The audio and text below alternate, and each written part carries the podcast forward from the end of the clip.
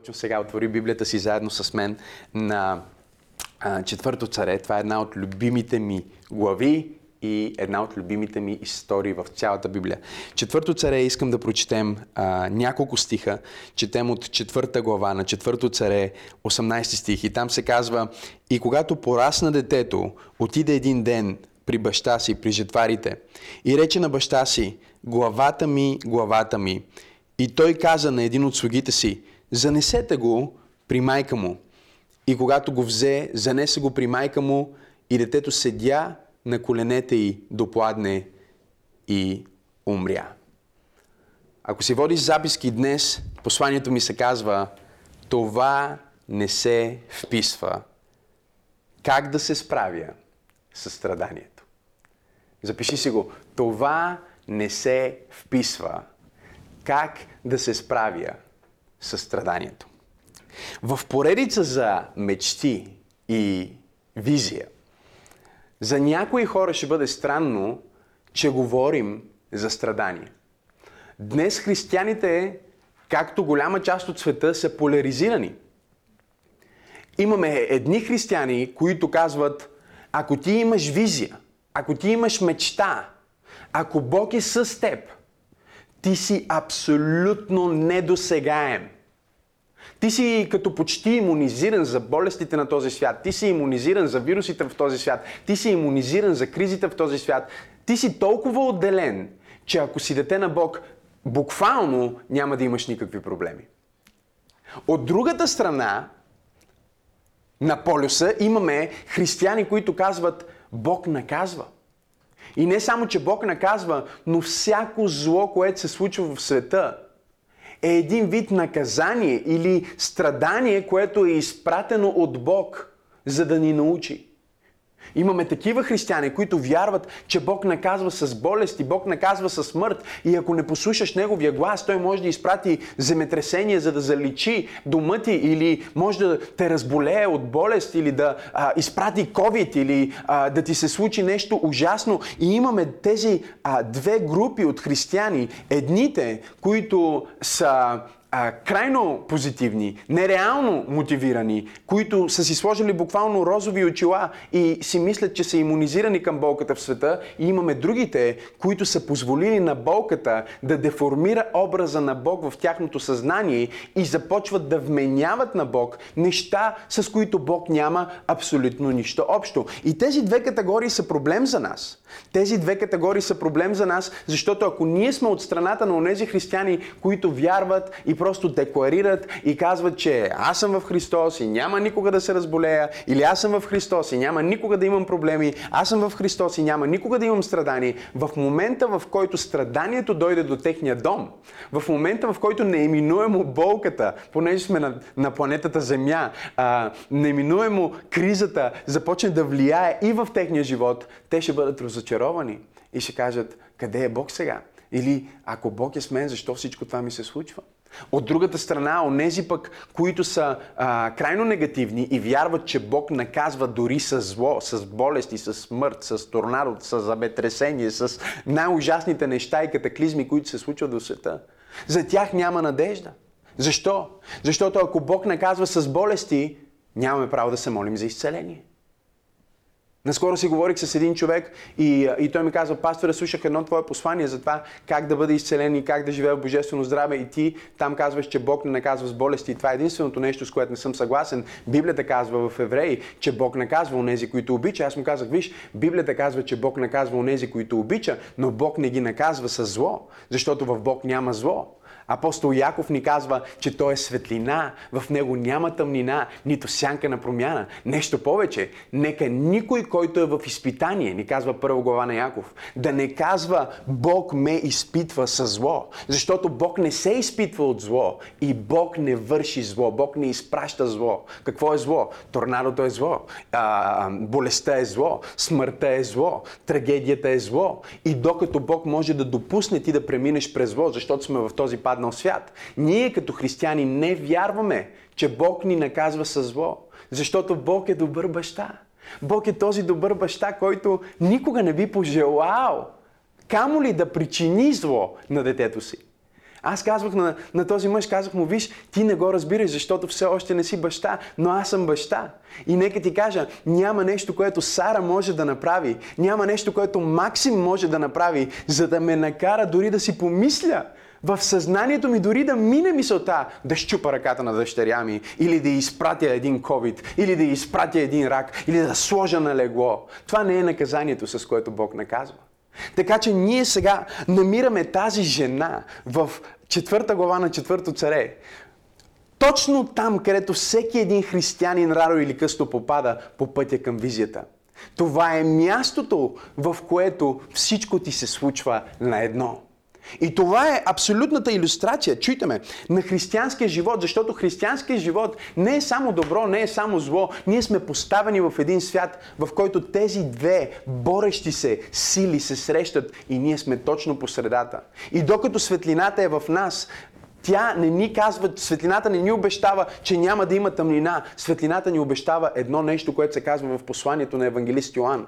Светлината свети в тъмнината и тъмнината не я схвана.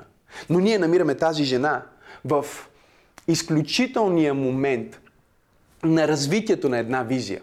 Аз съм открил и този пасаж го разкрива, че има пет етапа на една визия. Пет етапа в развитието на една мечта. Ако искаш, можеш да си ги запишеш. Първият етап е зачатие, вторият етап е инкубация, третият етап е израждане, живот, четвъртият етап е смърт и страдание и петия етап е възкресение. Абсолютно всяка визия, абсолютно всяка мечта, която Бог може да вложи в сърцето ти, ще премине през тези пет етапа. Ще премине през етап на зачатие, ще премине през етап на инкубация, ще премине през етапа на раждане и живот, ще премине през етап на смърт и страдание и накрая, ако се окажеш верен, ще стигне до петия етап, който се нарича възкресение. Ние го виждаме в живота на тази жена. Първо тя среща най-помазания проповедник и пророк на всички времена. А, айде да го да го кашонирам в нейната диспенсация, да го сложа в, в някакво време. Със сигурност няма по-помазан проповедник на изцеление, чудеса и пророчества от Елисей във времето, в което тази жена е жива. И точно така се случва, че тя го среща и тя започва да служи на пророка. Тя казва, каква е твоята мечта? И започва да сбъдва мечтата на пророка и му построява къща и се грижи за него. И точно когато тя се грижи за мечтата на някой друг, тя зачева с божествена визия. Защото за да се случи зачатието на божествена мечта, ти трябва да стигнеш до място в живота, в което си загрижен за някой, за нечия чужда мечта, по същия начин, по който би бил загрижен за своята визия, ако я имаш. И когато тя каза, аз ще постоя къща на пророка, аз ще се погрижа за него, аз ще подпомогна неговата визия, неговата мечта, аз ще стана партньор на мечтата на някой друг. Аз ще даря, за да сбъдна неговата мечта. Аз ще му построя къща, за да той да изпълни Божия план за своя живот. Когато ти не си толкова затворен в това, което Бог прави в твоя живот, но мислиш за това как да подпомогнеш действието на Бог в живота на някой друг, ти си на път да заченеш мечта.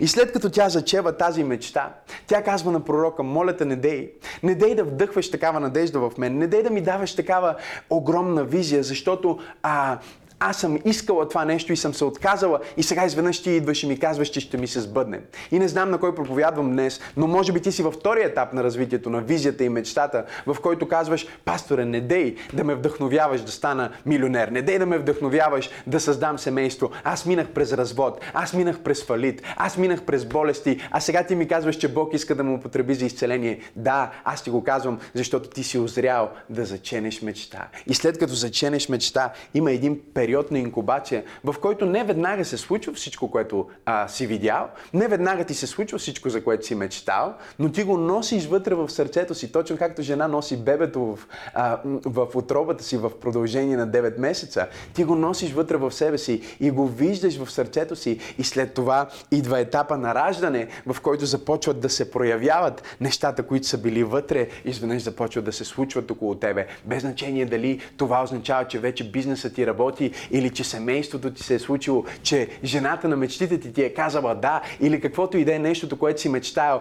рано или късно, ако ти го инкубираш правилно, ако не го абортираш вътре в себе си, ти ще стигнеш до момент, в който мечтата се ражда, в който визията се ражда. Но нека те предупредя, ние намираме тази жена в, според мен, най-важния етап в развитието на всяка божествена визия и всяка мечта.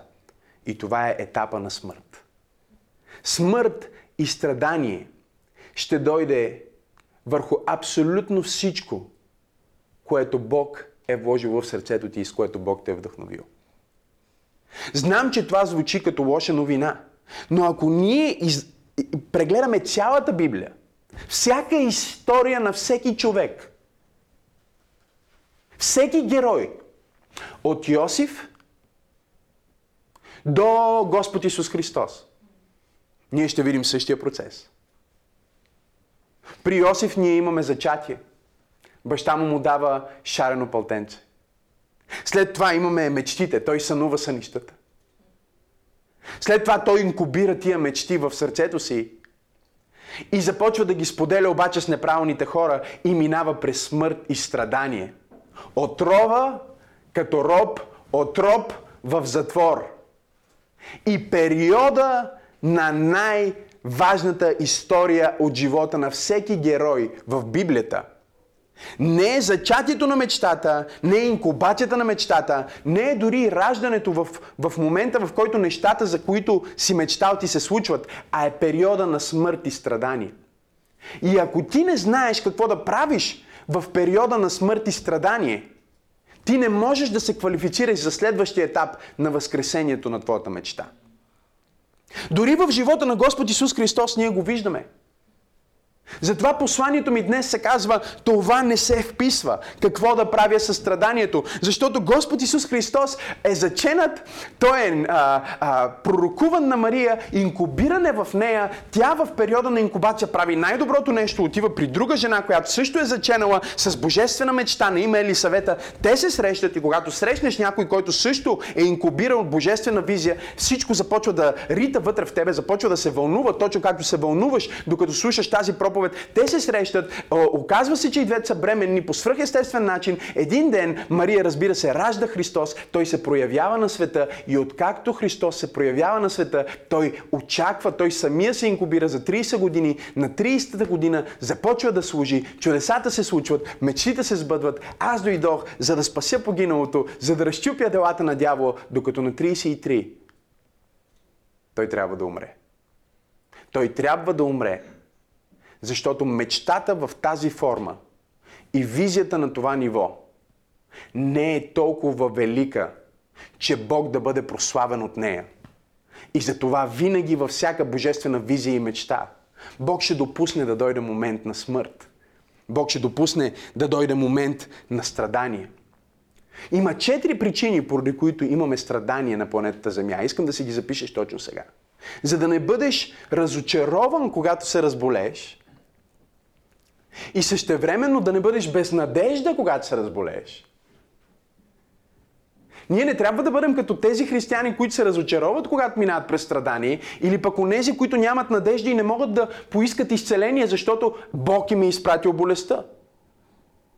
Ако Бог ти изпраща болести, тогава ние нямаме право да се молим за твоето изцеление, защото те са пратени от Бог. Как аз да се моля срещу Божията воля за твоя живот? Но Библията ни казва отново в посланието на апостол Яков, страда ли някой от вас? Нека извика църковните презвитери и да го помажат с миро в името на Исус Христос. И молитвата с вяра ще избави онзи, който страда. Вяра в какво? Че Бог е добър. Молитвата с вяра ще избави онзи, който страда. И не само, че ще избави онзи, който страда. Ако има грехове, те ще му бъдат простени. Каква е нашата позиция по отношение на страданието? Има четири причини да има страдание в света. Номер едно, имаме страдание заради собствените си слабости. И аз мисля, че всеки един от вас трябва да напише амин и да напише така е в чатбокса, в коментарите, защото всички ние сме се намирали в страдание в живота си. Защо? Заради собствената си незнание, заради собствената си глупост и заради собствените си злодеяния. Има страдание, което е заради собствената си слабост. Номер едно. Номер две е, имаме страдание, което е заради грехопадението. Цялото зло в света, пандемия от COVID-19, земетресения, урагани, цунамита и катаклизми са резултат на грехопадението. Болестите в света също са част от грехопадението. Когато Бог създаде света, преди Адам и Ева да се грешат и да изберат да упражнят своята свободна воля по неправилен начин, Бог не сложи болести в света, нямаше смърт в света, Адам и Ева, човечеството дори не е било програмирано и създадено от Бог, за да умре. Трябваха над 900 години на Адам, за да се научи как да умре. Той не знаеше как да умре. Не знаеше как да умре, защото не е създаден да умира. Но отваряйки вратата, греха, смъртта и страданието влезна в света. Бог бе създал Едем, място на удоволствие, без никакво страдание в неговото присъствие. Но човека отвори вратата на грехопадението и злото влезна в света. Така че ние имаме страдание заради собствената си слабост, имаме страдание заради грехопадението. И дори когато сме новородени и сме нови отвътре, ние не се преместваме свръхестествено на нова планета. Тук ли сте хора? Ако сте тук, напишете ми в чатбокса. Тук сме, пасторе, слушаме те, а, внимаваме върху това, което казваш. Това, че ти си новороден, не означава, че Бог те взема от земята и те мести на друга земя. Не, ти си на същата земя, която е под същото грехопадение, под което е била в продължение на 6000 години. От решението на Адам да напусне Едем и да опита своя път. Злото в света, брати и сестри, е напомнянето на Вселената, че това е което става, когато ти избираш твоя път. И тъй като ние сме част от тази земя, ние сме част от тази вселена, неиминуемо ние също ще бъдем афектирани от всичко, което се случва. Разликата обаче тук е, че докато ние можем да бъдем афектирани, ние имаме надежда на освобождение чрез божествена намеса, тъй като знаем, че злото не ни е пратено от Бог, а е допуснато, за да се прослави. Пак ще го кажа, злото не ни е пратено от Бог, то е допуснато, за да се прослави. И третото нещо, искам да разберете това, Бог също ни наказва и Бог създава страдание. Но какво страдание създава? Много е важно да отговорим на този въпрос. Тук ние не спориме и не, не казваме, че няма страдание, нито казваме, че Бог не ни дисциплинира и няма, Бог не ни наказва. Напротив, книгата Евреи ясно казва, че Бог наказва онези, които обича. Но как ни наказва? Бог ни наказва по три начина. Запиши си номер едно със Словото си. В момента Бог те наказва. Когато аз ти проповядвам и ти не си съгласен, когато ти кажа да дариш и ти не искаш да го правиш, когато ти кажа изправи се и ти не искаш да ставаш, когато ти кажа Бог ти дава мечта, а ти не искаш да я приемаш, това е страдание, това е наказание. Бог те дисциплинира, Той те шамаросва, Той лекичко с пръчката те, те коригира. Пръчката на Неговото Слово. Това не е пръчка на болест, не е пръчка на смърт, не е пръчка на трагедия, но това е пръчката на Неговото Слово. Номер две, Бог ни наказва и ни дисциплинира. Аз харесвам тази дума дисциплина, защото а, един добър баща не наказва децата си, той ги дисциплинира. Какво означава това, пастор? Означава, че един добър баща не прави нищо в живота на детето си без смисъл. Да си добър баща не означава, че не правиш нищо, което кара детето ти да се чувства зле. Напротив, когато аз кажа на Сара не за шоколад или не, не може да си играем в 9.30 през нощта време за спане или не, в момента не можем да ядем пак. Дъщеричката ми тя изяжда една купичка и след това казва паки. И аз казвам няма паки. Стига толкова. И тя казва, амам очи. Казвам, не, не, няма амам очи, няма амам. Изяде цяла купа. Аз казвам, после ще има амам. Сара иска амам? Не може Сара сега амам. Тук що яде амам. Апка! Няма апка! Апка е ябълка. Не може апка сега, изчакай тати половин час, сосовете ти да се справят, корема ти да обработи храната и след това ще ти дам апка. Виж, има цяло, цяло кило апки, има две кила апки. Всички апки са за тебе. Но тя преживява страдание всеки път, когато аз я наказвам със слово. Когато аз си казвам не, когато аз я коригирам. И затова аз обичам да използвам думата дисциплиниране. Бог ни дисциплинира. Той не ни наказва в смисъла на страданието, което хората в света си а, представят, че Бог е зъл Бог, който ще те отрепа, ще ти прати коронавирус, ако не го слушаш. Не, Бог е Бог на любовта. Той е добър баща. Той ни наказва със слово. Номер две, той ни наказва с присъствие. С присъствие или по-точно с липсата и отделянето на Неговото присъствие. И, и тук не говорим отново за грях, не говорим за зло, но говорим за тези дни, в които пастор Максим се събужда и се моли и не усещам това присъствие, което усещам по принцип. И интуицията ми, или по-скоро не интуицията ми, а съзнанието ми веднага казва какво не е наред, къде съм сгрешил, какво става. И духът ми казва, не, всичко е наред.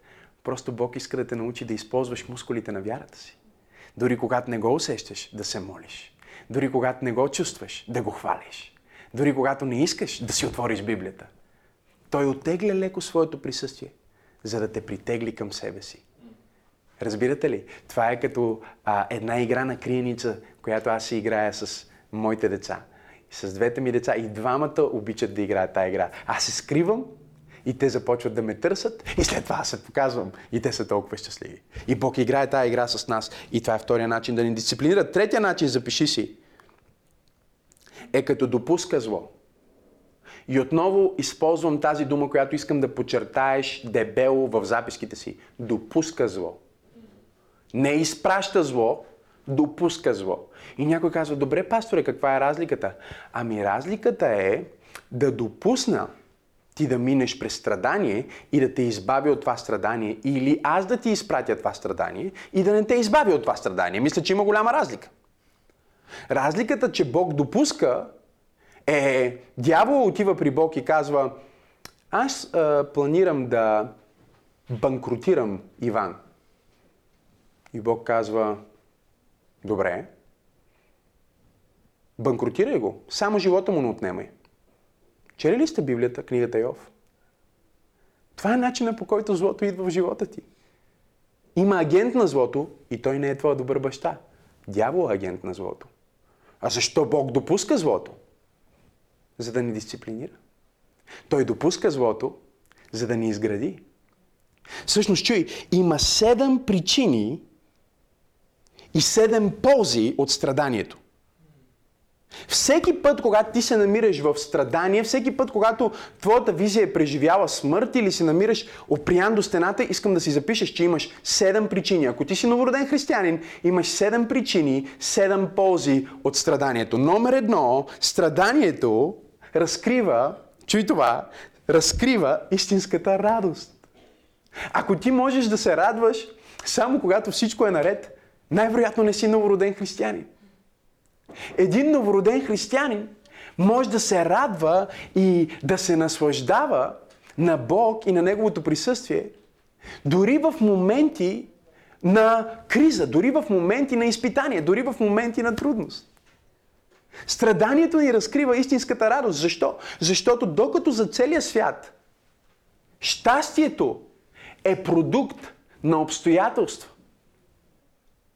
или когато ми се подредат нещата, съм щастлив. Когато имам пари, съм радостен. Когато мога да си купа тази рокля, съм радостен. Когато изглеждам по начина, по който си мечтая, съм радостен. Когато имам това образование, съм радостен. Докато целият свят може да се зарадва само на неща, които се случват в живота им, християнина не се радва отвън навътре, а се радва отвътре навън.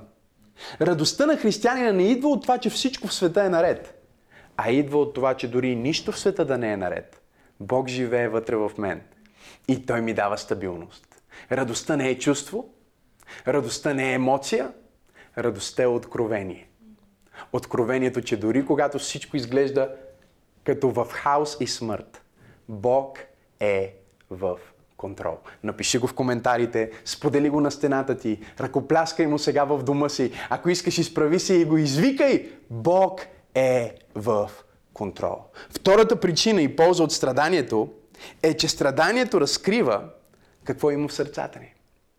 Всеки път, когато ние сме в трудност или под напрежение, онова, което наистина вярваме, излиза на повърхността. Затова е толкова важно да си изясниш какво вярваш за страданието и злото в света. Защото ако ти вярваш, че Бог изпраща злото, дори да се молиш за изцеление, ти ще имаш конфликт на ценности вътре в тебе. От една страна ти вярваш, че Бог ти го е изпратил, от другата страна се молиш Бог да го разреши. Защо Бог да махне нещо, което ти е изпратил? Тук надеждата е напълно разбита. Вярата ти е в конфликт. Ти не можеш да приемеш онова, което смяташ, че Бог не иска да приемеш. Затова е толкова важно да имаш правилното вярване, правилното разбиране за страданието в света и да кажеш под напрежението от мен излиза вяра за разрешението. Под напрежението от мен излиза вяра за разрешението. Когато аз съм в страдание, когато аз съм в болест, когато аз съм под напрежение, от мен не излиза а, страх, от мен излиза вяра за разрешението. Библията ни казва, че когато тази жена видя, че детето й е мъртво, първото нещо, което тя направи е, че взе детето си и го заведе на леглото на пророка и заключи вратата след него. Тя искаше първо никой да не разбира, че сина й е мъртъв. Защото не искаше цялото неверие и а, страдание и тъга да дойдат в дома й. И номер две, тя се каза, аз не искам сина ми, не искам мечтата ми, която е мъртва или минава през страдание да бъде погребана. Аз искам да бъде поставена там, където била зачената. Къде е била зачената? Библията ни казва, че пророка лежеше на леглото си един ден и тя застана на вратата и той каза, до година по това време ти ще имаш син. Тя му отговори, моля те не ме лъжи, но една година след това по същото време тя имаше син. Сега години са минали и сина, който е мечтала, който е роден, който е живял, който е държала в ръцете си, е мъртъв. Сега тя взема мъртвата си мечта и не я носи при мъжа си, не я носи при гробария, не я носи при някой друг, но тя взема тази мъртва визия и я носи на леглото на пророка. Същото легло, от което той каза, до година по това време ще имаш син, е същото легло, на което тя поставя мечтата си. Когато ние минаваме през страдание, ние откриваме какво има вътре в нас. Има ли в нас заблуда или има пълна убеденост и вяра, че Богът, който ми обеща това, е Бога, който ще го изпълни?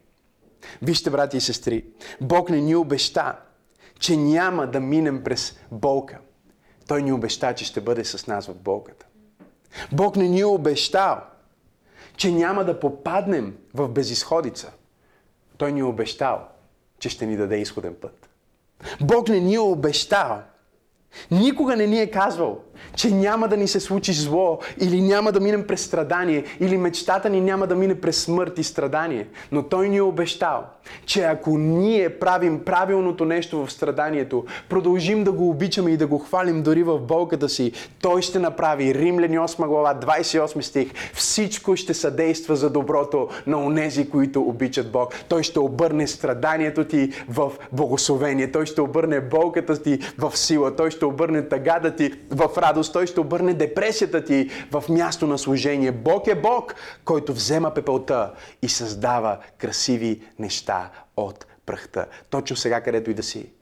Искам да ти кажа, че има ползи от твоето страдание. Страданието разкрива истинската радост. Страданието разкрива какво има в сърцето ни. Страданието номер три увеличава нашата зависимост от Бог.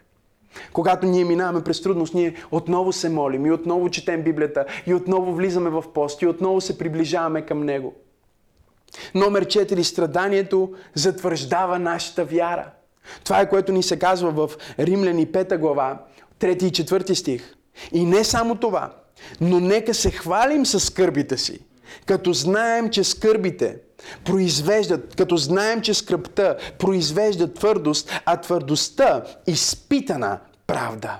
И изпитаната правда – надежда. Защо Йов беше изпитан? Защото дявола каза, ама ако му вземем всичко, дали ще продължи да бъде праведен? И Бог каза, добре, вземи му всичко, но не взимай живота му. Аз ще ти докажа, че все още има хора на планетата Земя, които са готови да ме хвалят в болката. Те са готови да ме хвалят в болестта. Те са готови да докажат, че тяхната праведност не е собствената им праведност, а е праведността вменена и подарена чрез делото на кръста. Праведност, от която ние не се отричаме в болката. Вяра, която се затвърждава в страданието. Пасторе, аз се затвърждавам. Точно както когато си в фитнеса и има напрежение, когато си под, а, а, под тежестта, когато си на лежанката и буташ, има напрежение, понякога има болка, със сигурност има дискомфорт. Какво се случва? Мускулите ти стават по-твърди, стават по-големи и по-силни. Страданието номер 4 прави вярата ни затвърдена, утвърждава вярата ни. Номер 5, страданието ни напомня. Какво наистина е важно? В това време на изпитания и катаклизми, аз си направих една равносметка през колко трудности съм минал в живота си. Започнах да си записвам моменти. Ако можеш да направиш това упражнение след тази проповед, вярвам, че наистина ще благослови живота ти. Ние ще го направим в нашите групи пробуждане. Но започнах да си записвам моменти. Моментите, в които съм си мислил, че живота ми ще свърши. Моменти, в които съм бил стреснат. И започнах да си правя този списък от моменти и започнах да си правя списък от това какво са предизвикали в мен. И знаете ли какво е едно от нещата, които се случват, когато минаваш през страдание или някакъв стрес? Това ти напомня какво наистина е важно. И започва да подрежда приоритетите ти.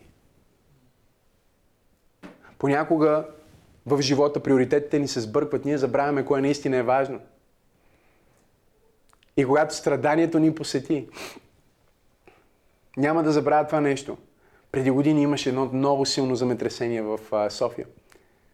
Ние нямаме много такива, слава на Бога, благодарим на Бог. Нашата страна е почти иммунизирана от всякакви катаклизми, пази ни Боже. Но имаше това земетресение и всичко се клатеше. Аз бях на високо, в една по-висока сграда и телевизора, на който гледах проповед, започна се движи напред и настрани. И първоначално си казвам, Господи, видение ли има, какво случва? Гардероба, който беше точно за да започва да прави така. И, а, а, и Леля ми влиза и казва, Максиме, бързо излизай. Аз бях точно посред един момент, в който проповедника казваше нещо, което просто получавах откровение. Аз казвам, само един момент, тя казва, бе, човек, излизай! и знаете ли, в такъв момент а, първо осъзнаеш в какво вярваш. Явно аз вярвам толкова много в Божието Слово, че не смятам, че това, което става в света, ще ме афектира. Което не е разумно да го правите, но това е факта. Това е историята. И след това излизам и си казвам, окей, какво да вземем, нали? Защото излизаме, може би, след 30 минути може да няма къща, може да няма сграда, може да няма блок. И тогава всичко става много ясно. Всичките ти ценности и приоритети стават ясни, когато си в място на страдание. Какво правиш? Обръщаш се към децата ти. Вземаш най-ценното. Не мислиш за компютъра. Не мислиш за новата клавиатура, която си си купил. Или поне се надявам да не мислиш за това. Не си мислиш за трите чифта нови маратонки. Или часовници. Единственото, което е в съзнанието ти, единственото, което пулсира в ума ти, са близките ти. Децата ти. Дори онези, които не са в тази сграда, са в друг квартал, в съседен блок. Дали те не са заспали, дали са будни, дали знаят какво се случва, дали не са в опасност. Приоритетите ти стават ясни, когато си в страдание. И когато ние забравим нашите приоритети, Бог допуска неща да се случат в света. За да ни покаже, че нищо в този свят няма стойността и надеждата, и радостта, и благословението, което кръста на Исус Христос ни дава. Кръста на Исус Христос ни дава радост, сигурност, спасение, бъдеще, вечност, вечна надежда, абсолютна стабилност отвътре и дори всичко да се тресе около нас. Чуйте, когато ние сме в страдание, приоритетите ни се подреждат. Номер 6. Страданието произвежда състрадание. Мислили сте си някога за тази дума? Състрадание? Състрадание или страдам с? Когато обърнем думичките, състраданието означава страдам с. Как мога аз да страдам с някой, който е загубил своята баба? И да усещам сърцето му, и да плача с него, и да го обичам напълно, ако аз не съм изгубил своята. Моето страдание, твоето страдание, може да се превърне в огорчение или в състрадание. Истината е, че ти решаваш. Ти решаваш дали този момент на изпитание ще се превърне в огорчение или в състрадание. Библията ни казва, че когато тази жена най-сетне стигна до пророка, тя застана пред него и ние виждаме битката вътре в нея за огорчение или състрадание. Дали аз ще се отрека от Бог, ще се отрека от този пророк, ще застана срещу делото на Бог и ще кажа, той е шарлатанин. Каза ми, че ще имам син и сина ми умря. Той е лъжец. Ще бъде ли огорчена? И ние виждаме тази битка толкова, толкова, толкова ясно.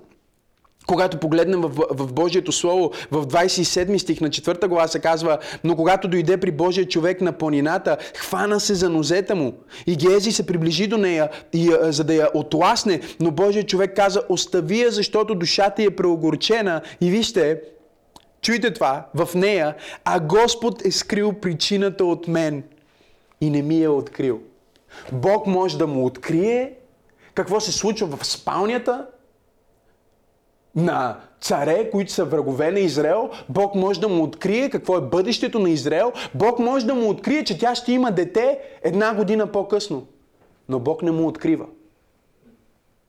Защо тя минава през тази скръп? И че детето е умряло. Може би си до най-помазания проповедник и Бог не му открива.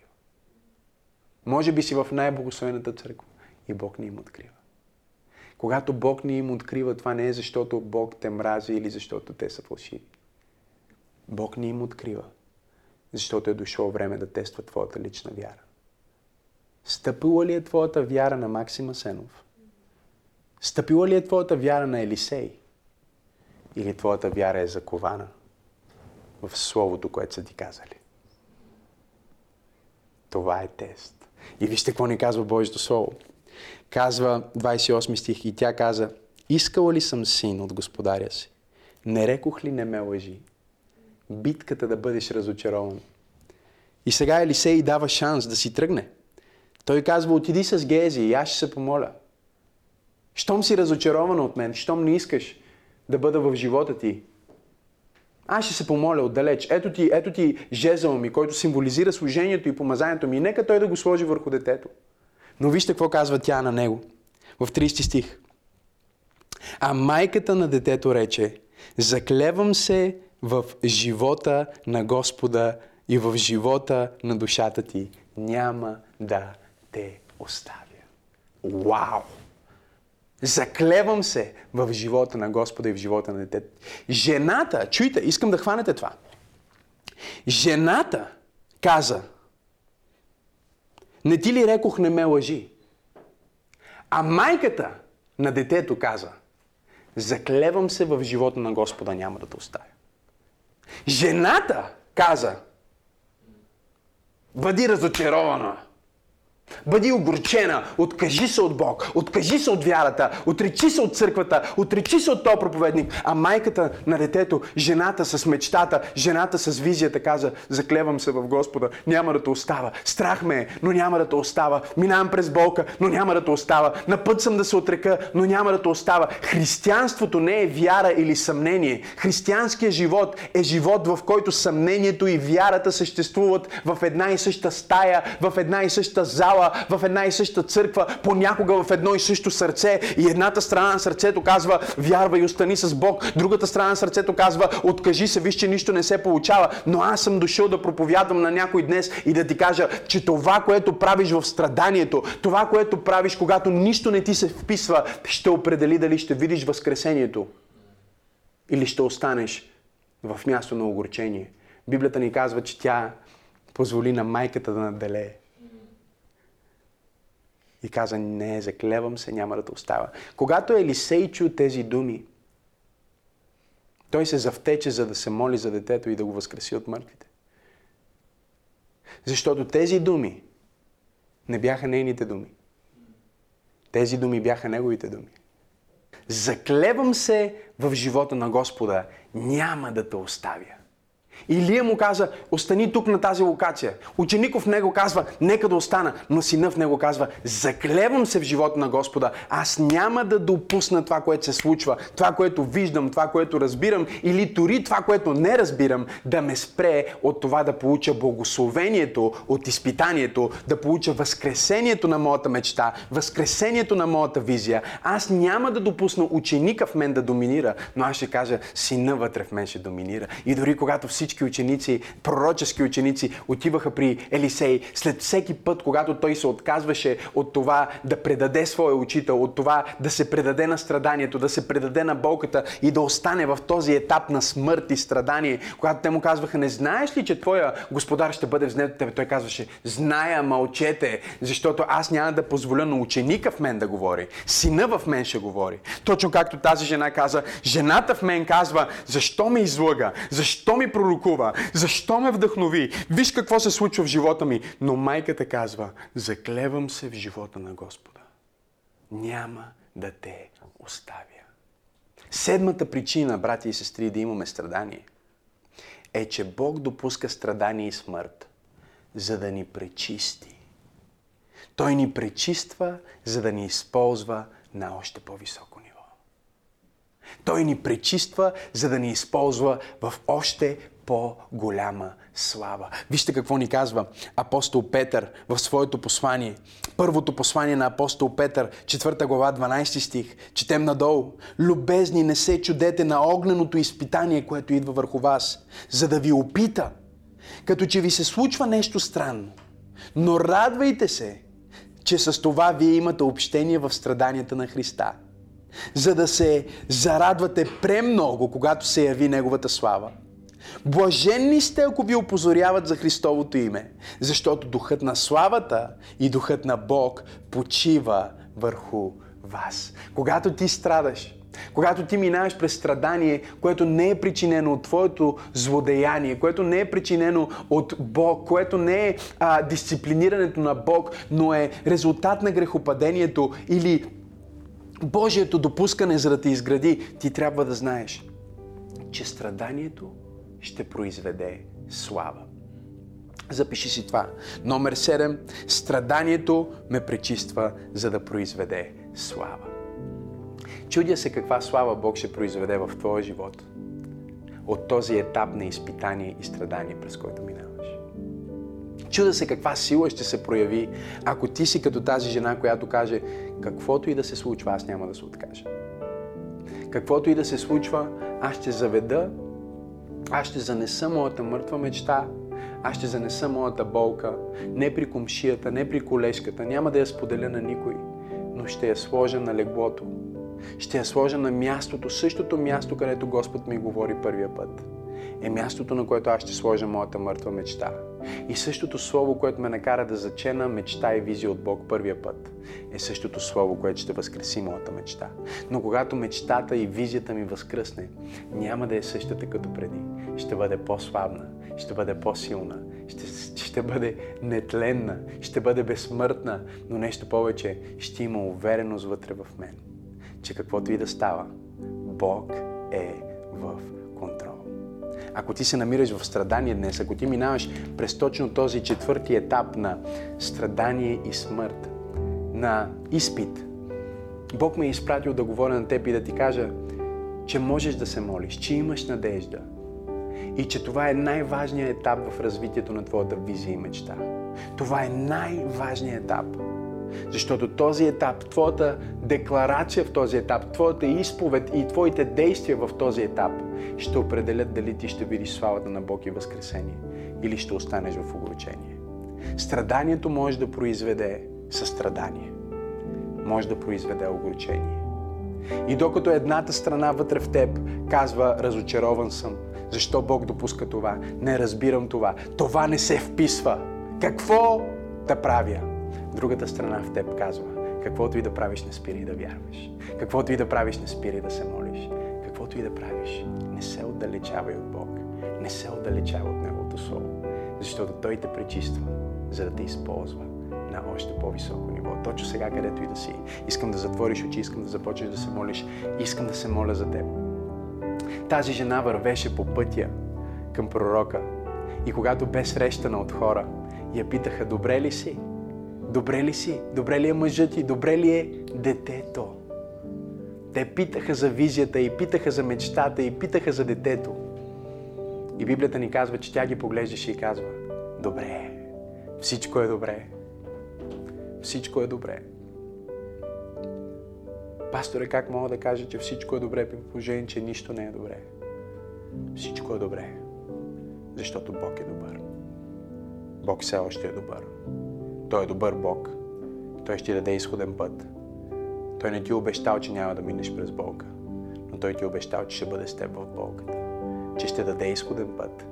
И нещо повече, Той ти е обещал, че ще направи всичко да съдейства за Твое добро. Татко, аз се моля точно сега за всеки човек, който гледа това. Всеки човек, който е под звука на моя глас, Господи, мнозина минават през страдания, мнозина минават през този етап на болка, на смърт.